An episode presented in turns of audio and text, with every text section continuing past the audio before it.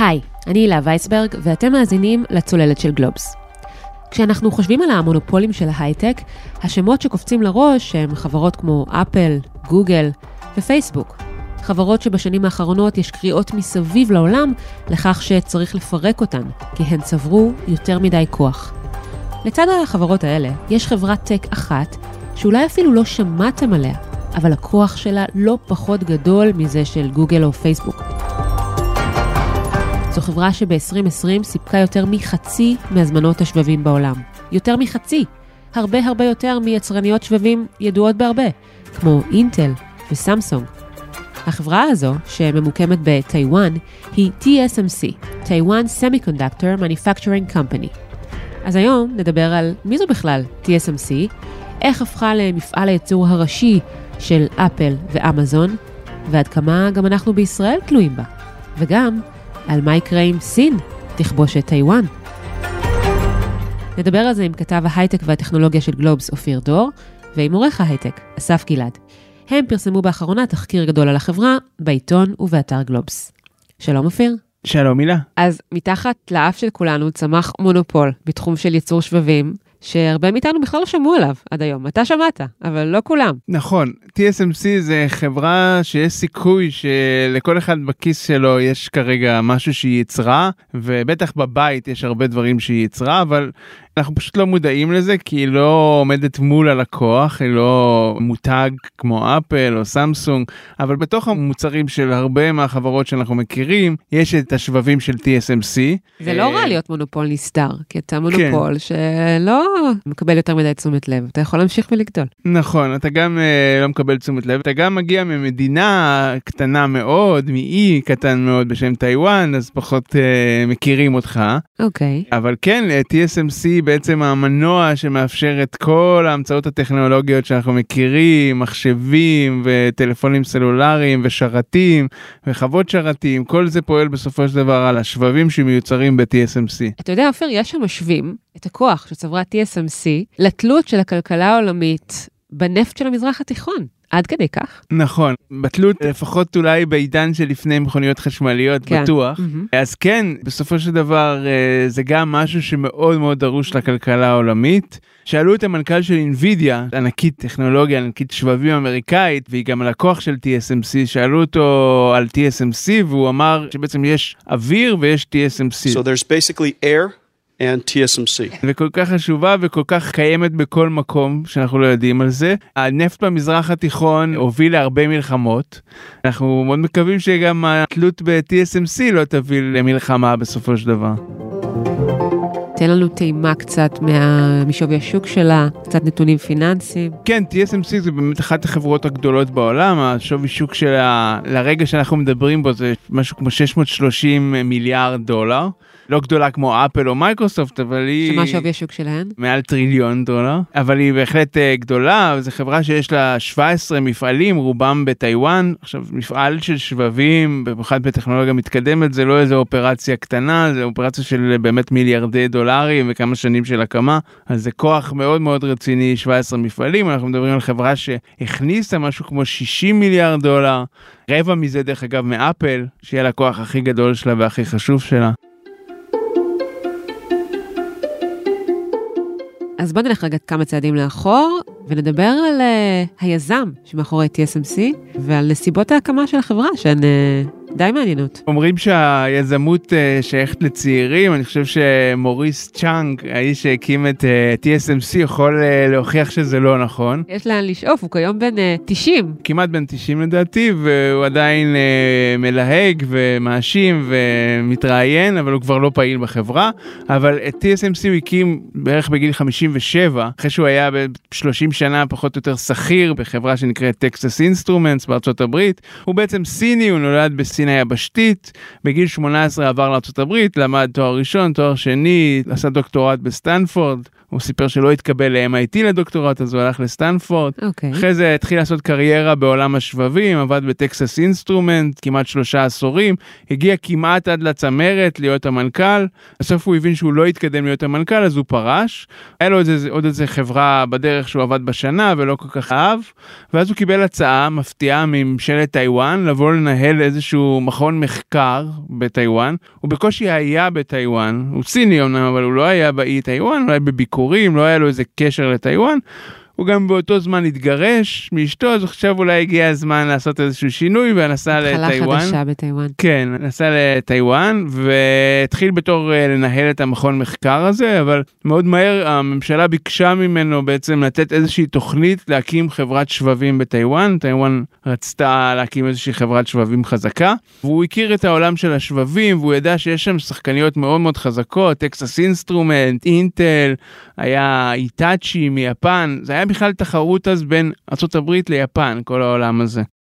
They would rather go to Toshiba, NEC, Hitachi, Fujitsu, or even Intel. זה היה צ'אנג עצמו, מספר אילו חברות לייצור שבבים היו קיימות בעולם בשנות ה-80, התקופה שבה הקים את החברה. אז הוא אמר, מה אני יכול לעשות כאילו בטיוואן הקטנה, היא שהוא אומנם פעמיים ישראל, אבל עדיין יחסית קטן, אה, מה אני יכול לעשות מול כל הענקיות האלה? אהה. ואז עלה לו איזשהו קונספט. הקונספט היה, אני לא אתמקד בלתכנן שבבים, אלא אני אתמקד רק בלייצר אותם. ואני אעשה את הדבר הזה רק שלב אחד בתהליך, בצורה הכי טובה שיכולה להיות. עכשיו צריך להבין שבאותו הזמן כל החברות בשוק, הן עושות הכל, מתכננות את השבב ומייצרות אותו. אז זה נראה כמו איזו התפתחות לא הגיונית. שזה אגב מה שאינטל עושה, היא מתכננת, היא מייצרת. נכון, אינטל זה הדוגמה הכי קלאסית, חברה שעושה הכל מההתחלה עד הסוף, ובעצם בונה שבבים לעצמה, בעיקר שבבים לעצמה.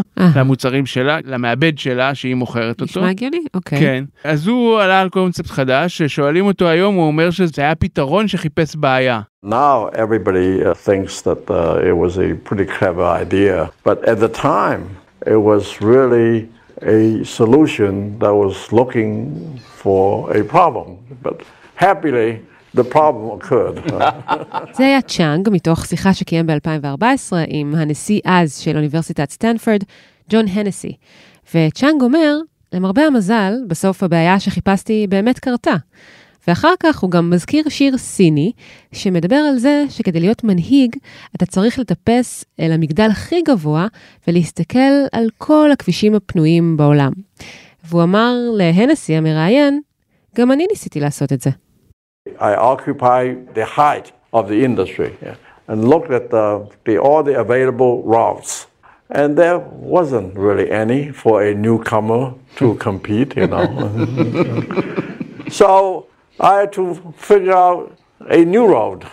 And the new road was this new business model. אז צ'אנג מחפש את דרכו, לא לגמרי מוצא אותה, הוא מחליט להמר על מודל עסקי חדש לגמרי. בעצם בעולם היו אז מעט מאוד חברות שהיו בכלל צריכות אה, שירותי ייצור של שבבים. כולם עשו הכל מ-0 עד 100, כל התהליך, אז הם לא היו צריכות את התהליך. איך הוא בעצם איתר את מה שהתגלה כעתיד של הענף הזה? איך היא בעצם עלה על הפואנטה הזו שתתברר רק עוד הרבה שנים קדימה? כן, מסתבר שהוא גם לא לגמרי המציא את זה, היו אנשים שכתבו על הרעיון הזה, אבל בעצם הקונספט הזה, הבסיס שלו הוא ששבבים הופכים לדבר מאוד מורכב, ובאמת יצטרכו לפרק את הייצור שלהם, את התכנון שלהם לכמה חלקים, וכל אחד יכול להיות טוב במשהו אחד. הוא חשב שטיוואן תהיה טובה בייצור, מדינה שחזקה בייצור, אז זה יהיה הערך המוסף שלה. ומסתבר שגם היו כמה חברות באותו זמן בשוק שהיו צריכות שירותי ייצור והם היו הולכות נגיד לאינטל או לחברות כאלה ותמיד היו מתייחסים אליהם קצת בזלזול דורשים מהם אה, מחיר גבוה שמים את השבבים שלהם אחרונים בתור. בדיוק, כאילו- דוחקים אותן ל... כן אז הוא אמר בוא התור." נהיה זה יכול להיות קונספט שיתפוס. אה, והוא צדק. למזלו זה הצליח כן. כן, הוא עלה על משהו. TSMC מייצרת את כל סוגי השבבים, לרבות השבבים המתוחכמים ביותר שקיימים היום בשוק, שבבים של תהליך חמישה ננומטר. מה זה אומר? נכון, יש לה 17 מפעלים, בעצם מה שקורה בעולם השבבים זה כל הזמן יש התקדמות. אתה בונה מפעל לטכנולוגיה מסוימת ואחר כך יש טכנולוגיה יותר מורכבת אז אתה בונה את המפעל לטכנולוגיה יותר מורכבת אבל בדרך כלל ממשיך לייצר גם את הטכנולוגיות הקודמות. המאבק היום הוא על לייצר שבבים שיהיו כמה שיותר קטנים ועם כוח מחשוב כמה שיותר גדול בעיקר לעולם של סמארטפונים כולנו רוצים סמארטפון שכל הזמן ישדרג את עצמו אז ככל שהתהליך יותר מורכב אפשר בעצם להכניס יותר טרנזיסטורים. לא צריך לדמיין פה רדיו עכשיו, נכון? לא, טרנזיסטורים הם איזשהו מפסק שעושה 0 או 1. זה בעצם הבסיס של המחשב. אבל יש המון כאלה, אנחנו מדברים על באייפונים יש עשרות מיליארדים כאלה. אז כל פעם, כל דור של שבבים מכניס יותר טרנזיסטורים למקום יותר קטן.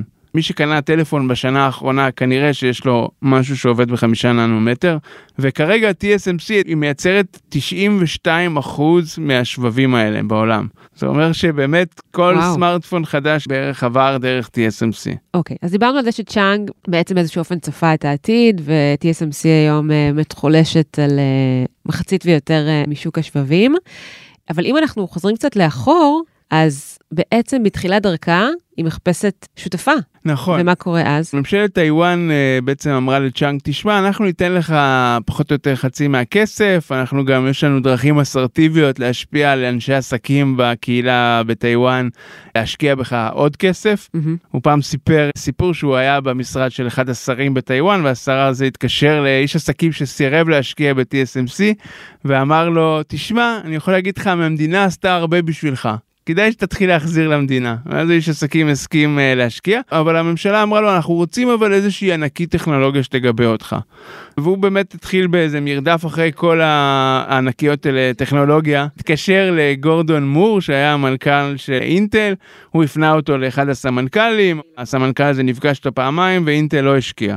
בסוף הוא הצליח לגרד את פיליפס, שהוא כזה, אפילו הוא לא תפס מהם יותר מדי, ואמר, טוב, נו, נסתפק בפיליפס, כאילו, הם היו הגיבוי שלו, אני מניח שלפיליפס זה שווה הרבה מיליארדים היה. נשמע לי שזו טעות קריטית שעשתה אינטל, והיא מהדהדת לי טעות אחרת של אינטל, שדיברנו עליה בפרק 133 של הצוללת הצהרות של אינטל, כאשר היא דחתה את ההצעה של סטיב ג'ובס לייצר את הצ'יפים של אפל, זה היה בסוף שנות האלפיים. איך אינטל רואה היום בעצם את מה שקורה עם TSMC? זה די ברור שהם הבינו את הטעות שלהם באיחור של שלושה עשורים פחות או יותר, כי המנכ"ל הנוכחי של אינטל... פט גלסינגר? כן, הוא הודיע בעצם שאינטל אה, תהפוך גם בעצמה ליצרנית של שבבים עבור חברות אחרות. זאת אומרת, הוא בעצם גם אימץ, לצד המודל של אינטל של לעשות הכל מההתחלה עד הסוף, הוא גם אימץ את המודל של TSMC של לייצר עבור uh, לקוחות אחרים. אבל כבר היום אינטל מייצרת עבור לקוחות אחרים, זאת אומרת שהיא רוצה להרחיב את ההיקפים? כן, היום היא מייצרת בכמויות מאוד מאוד קטנות, אבל המטרה שלה היא להפוך באמת לשחקן משמעותי בעולם הזה של לספק שבבים לפי חוזה, שיבואו אליה אמזון, שיבואו אליה ליבאבא או כל חברה אחרת, תגיד okay. להם אוקיי. יש לי את התכנון הזה של שבב, תייצר לי אותו.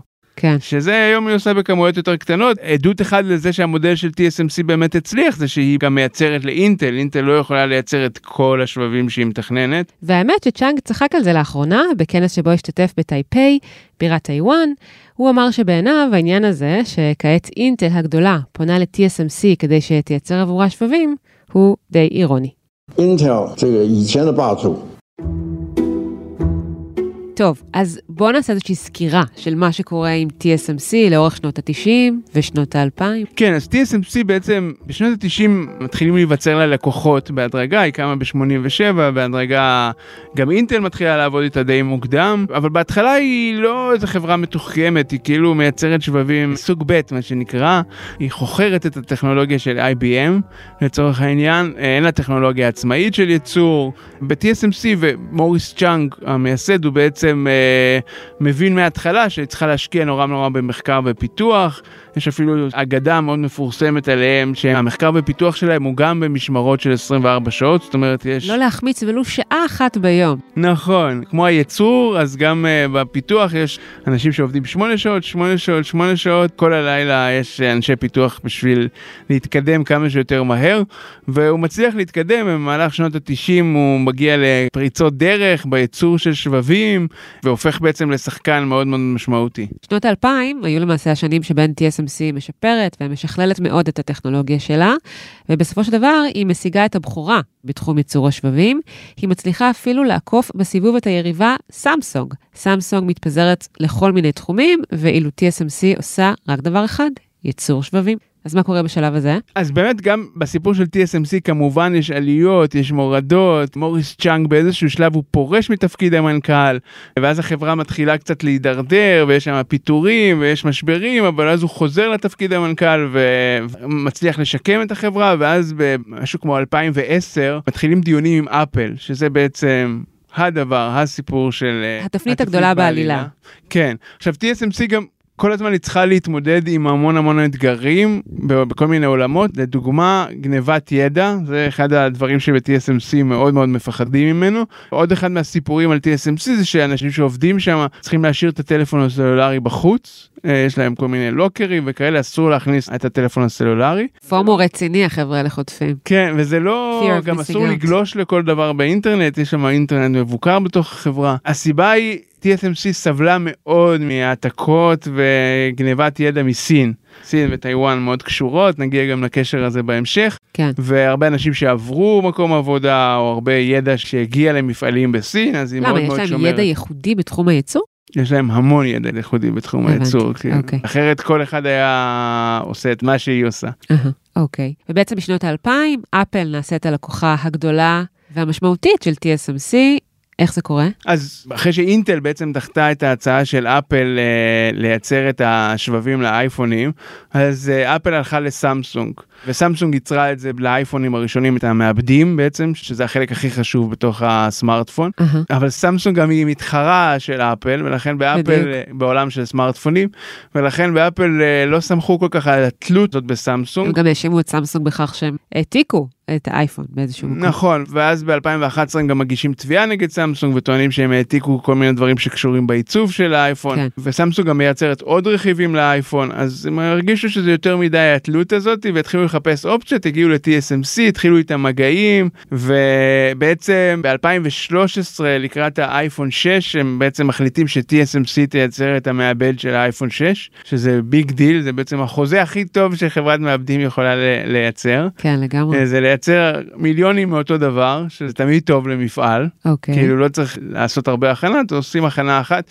TSMC ממש עושה השתדלות מטורפת בשביל אפל, אה, מקיאה מפעלים עם- כמו שאפל רוצה, אפל היא תמיד חברה שקשה מאוד לעבוד איתה, יש לה דרישות מאוד מאוד גבוהות, ו-TSMC מצליחים בזה. כנראה שהם עושים עבודה טובה. אז אפל זה נהדר, אבל איך הם הגיעו למעמד המונופוליסטי שלהם? איך הם השיגו כל כך הרבה לקוחות, עד כדי שנוצרה תלות כל כך גדולה בהם? נכון, אז הרבה כאילו ההצלחה שלהם מצד אחד בטכנולוגיה ובשירות מעולה. כל הלקוחות של TSMC, תכף נדבר על הלקוחות הישראלים שלהם, אבל uh, הלקוחות הגדולים של TSMC מאוד מרוצים מהשירות שלה ומהטכנולוגיה שלה, ובעצם זה מצד אחד, מצד שני יש את סמסונג שהיא ככה קצת מתפזרת באסטרטגיה, לא תמיד מוקדת מספיק. אז בוא נמנה עוד uh, לקוחות של uh, TSMC כיום. אז באמת דיברנו על אפל, וואוי. לקוח, הוא היה הלקוח השני בגודלו של uh, TSMC ואז הגיעו הסנקציות האמריקאיות קצת הרבה הגבילו את TSMC בלעבוד עם וואוי אז זה קצת ירד יש אמזון יש uh, עליבאבא יש uh, הרבה חברות חברות מינוריות כאלה. חברות מינוריות אבל מה עם uh, המתחרות של TSMC? זאת אומרת, למה הן לא מצליחות להשיג גם הן לקוחות משמעותיים, או uh, לקחת נתח יותר גדול בתוך השוק? העולם של שבבים הוא עולם מאוד מאוד מורכב לנצח בו יריבים שנמצאים לפניך. כי זה עולם שכל שנה, כל שנתיים מתפתח, נפתחים uh, מפעלים חדשים, כל כל מפעל עולה המון המון המון כסף ודורש המון המון זמן והמון uh, משאבים. והחברות הסיניות נגיד מקבלות הרבה תמיכה וסבסוד מהממשלה ואיכשהו עדיין לא מצליחות להשיג את הפער. כל הזמן כולם רצים קדימה אז קשה לעקוף את מי שמוביל.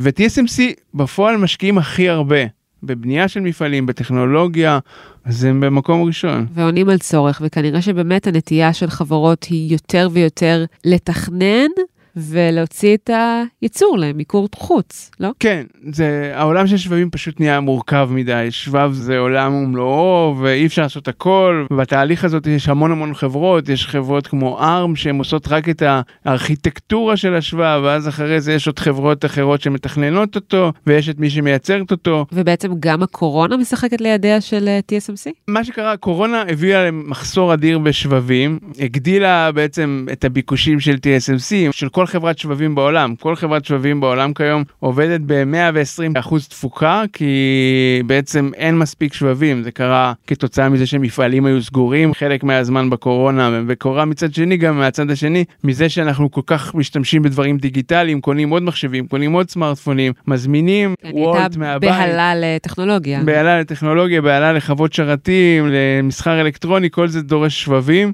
ולכן העולם בחוסר משמעותי של שבבים. אז ההצלחה מסחררת, אבל uh, באופק בעצם uh, יש איזושהי סכנה מהצד של uh, סין, שאולי עלולה לפלוש לטיוואן ואז uh, החברה כולה מוטלת על הכף? קודם כל, הסכנה מתחילה בזה ש-14 מתוך 17 המפעלים של החברה הענקית הזאת נמצאים באי קטן. בשם טיוואן, uh-huh. שזה ברמה גיאופוליטית uh, עולמית זה מקום מאוד מאוד קטן. אז כל דבר שיקרה באי הזה יכול להשפיע על הייצור ויכול להשפיע על כל שרשרת האספקה. זה יכול להיות דברים כמו רעידת אדמה או סופת טייפון או מחסור במים, מסתבר שבתהליך הייצור של שבבים צריך המון המון מים. אז כל הדברים האלה יכולים להשפיע וגם יש את הסכנות הגיאופוליטיות. טיוואן היא מגדירה את עצמה בתור מדינה אבל בערך היא היחידה שמגדירה מגדירה את עצמה בתור מדינה. כן. רוב מדינות העולם לא מכירות בה בתור מדינה. סין הגדולה, המעצמה הענקית הזאת שנמצאת לידה, רואה בה חלק אינטגרלי מסין, והמנהיגים של סין חוזרים ואומרים שהם רואים את המשימה ההיסטורית שלהם בתור האיחוד בין סין לטיוואן. China flew 150 warplanes near Taiwan in just five days this month. If it's a, a threat from China, it's increasing every day. זו הייתה נשיאת טיוואן, סאי איגוון, בריאיון ל-CNN מסוף אוקטובר. אז כרגע הם אומרים שהם יעשו את זה בדרכי שלום. הסכנה היא אבל שזה יכול לגלוש למשהו מעבר לדרכי שלום, ויום אחד לאיזשהו קונפליקט. ואולי אה, לאיחוד ביניהם והרבה אנשים אפילו בטיוואן שואלים האם תהיה סיבה לכבוש את טיוואן או סיבה לא לכבוש את טיוואן. בדיוק, כי גם סין עצמה תלויה ב-TSMC. יש נכון. איזשהו מאזן אימה פה. נכון, גם סין לא תרצה ש-TSMC תפסיק לייצר שבבים וצריך לזכור.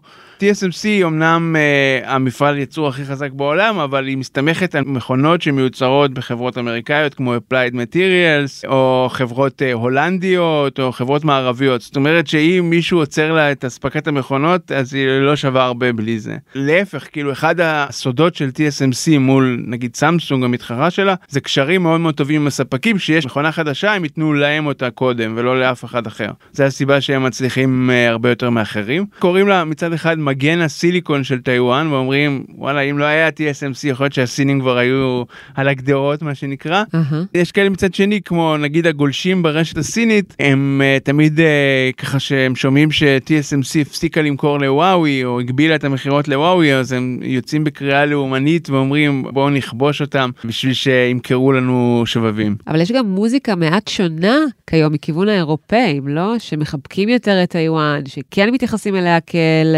מדינה שעומדת uh, בפני עצמה, דבר שפחות ראינו בעבר, אולי גם על רקע TSMC. יש כל מיני מדינות מכל מיני סיבות, טיוואן גם הייתה מאוד מוצלחת בהתמודדות עם הקורונה, זה גם נתן לה הרבה נקודות, ויש מדינות מאוסטרליה למדינות אחרות באירופה באמת שמחזקות קצת את הקשרים עם טיוואן, זה תמיד עולה להם במחיר בקשרים מול סין.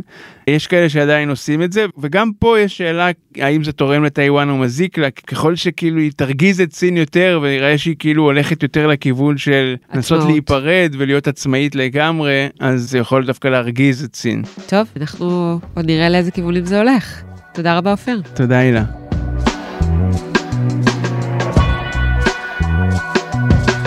שלום אסף. הילה.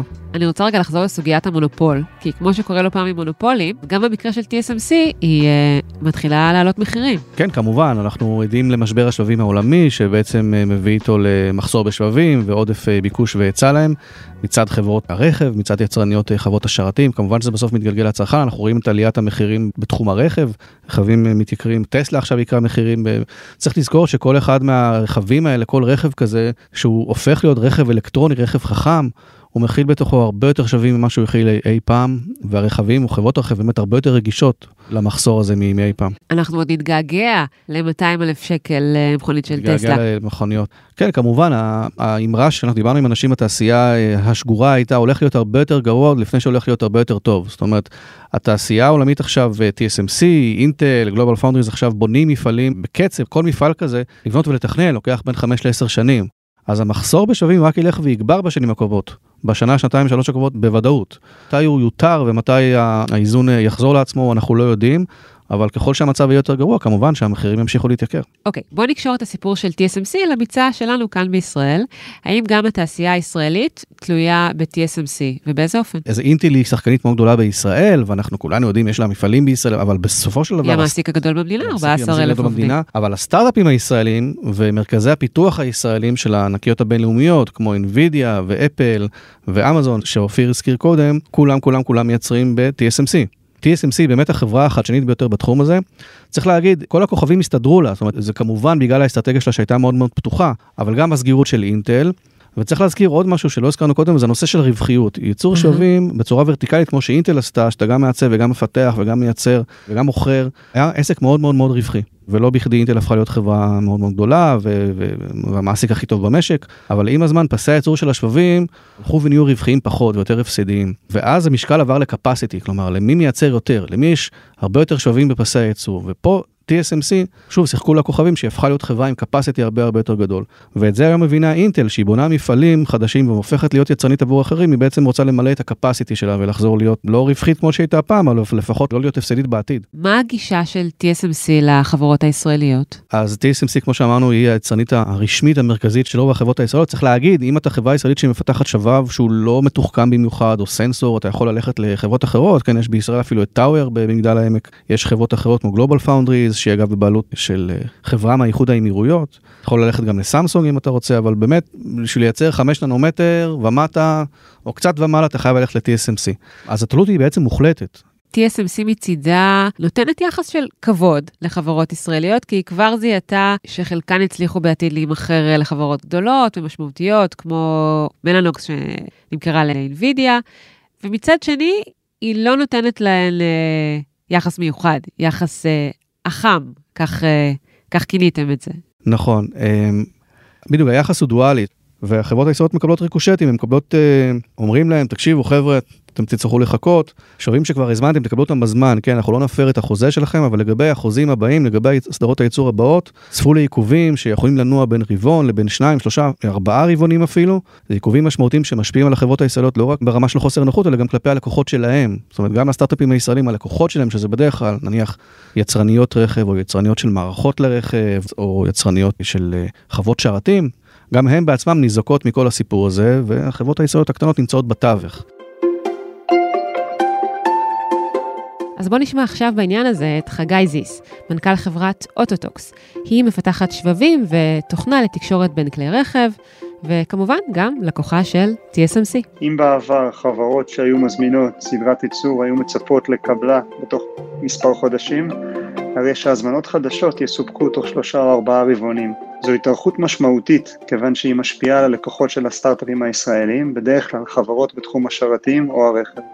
הדבר משפיע כמובן על כל שרשרת הערך בו נמצאות החברות הישראליות ומעמיד אותן בין הפטיש לסדן. ואסף, מצד שני, יש בכל זאת איזשהו אלמנט של העדפה מתקנת מצד TSMC כלפי חברות ישראליות קטנות, כי הקטנות יכולות גם לצמוח ולהיות בסוף גדולות מאוד, או להימכר לחברה גדולה.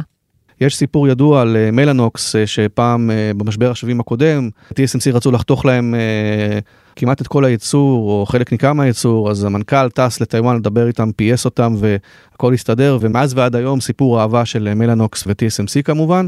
טיוואנים למדו את הלקח שלהם. מלאנוקס שכיום בעצם מדובר באינווידיה. כיום בחלק מאוד מרכזי באינווידיה, והטיוואנים מבינים מה הכוח של סטארט-אפים ישראלים. כן, ואתם גם מדברים על כך שאפילו התפתח שוק שחור. בתחום של ייצור שבבים, מרוב שקיים מחסור ומרוב שיש פה מונופול גדול ש... קשה נכון. להתמודד מולו. אז אה, נכון, בכל אה, שוק שיש בו מחסור, יש בו גם שוק שחור, כן, יצא אפילו חרוז. אז אה, מה שקורה זה שחברות כמו יצרניות כמו TSMC, או כמו כן. Global Foundries או סמסונג, שמייצרות שבבים עבורך, עבור הלקוח שלהם, נניח את הסטארט-אפ ישראלי או שאתה חברה בינלאומית, אתה לא יכול להעביר את השבבים האלה הלאה, אתה לא יכול למכור אותם ליצרן אחר. אתה מגדיר להם בדיוק מה הצורך שלך והם מספקים לך ו- ואתם חתומים על חוזה שלא מאפשר לך בעצם להעביר את השבבים הלאה ואנחנו מבינים שהרבה חברות שנתקעו עם מלאי גדול של שבבים מוכרות אותו הלאה מבינות שיש כאן הזדמנות uh, לעשות כסף כי שוב המחירים עולים. 5, 10, 20 אחוז אפילו לפעמים, אתה תלוי בסדרת הייצור, ויש גם, אה, גם מאכערים שמתחילים לפעול בתחום הזה ולתווך בין החברות ולהציע. דבר שרק מעצים את uh, סחרור המחירים ועליות המחירים. וזה מתגלגל לצרכן בסוף, נכון. וזה עלול גם להגיע לצרכן בסוף.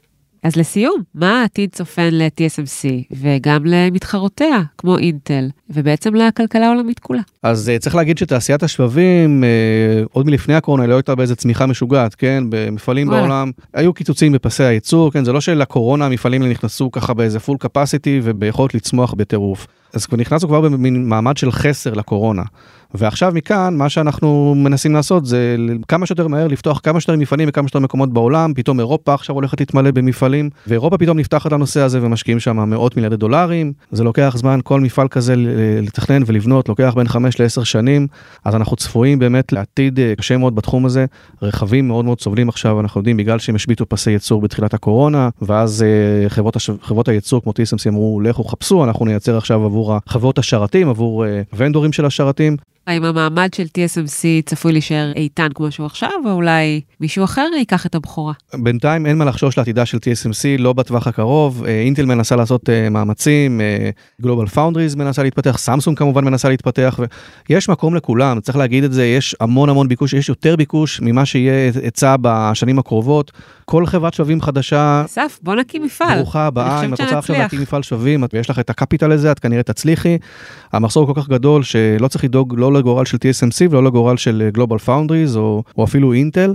השאלה באמת תהיה איך השוק הזה יסתדר בעוד חמש, בעוד עשר שנים, שאולי התחרות בין השחקנות האלה תגבר. סמסונג, אינטל, TSMC יהיו שם בוודאות, ואולי אפילו עוד שחקנים נוספים. יכול להיות שגם תהיה קונסולידציה, ואז חברות יתמזגו ויתאחדו, ואולי יהיו פה קונגלומרטים מטורפים כאלה. של... נשמע מעניין. אינטל רצה לקנות את גלובל פאונדריז, זה בסוף לא קרה, אולי זה יקרה, אבל זה יישאר שוק מאוד ריכוזי ותוסס, כן. תוסס בשוק השבבים, אנחנו נמשיך ונעקוב. תודה, אסף גלעד. תודה, הילה.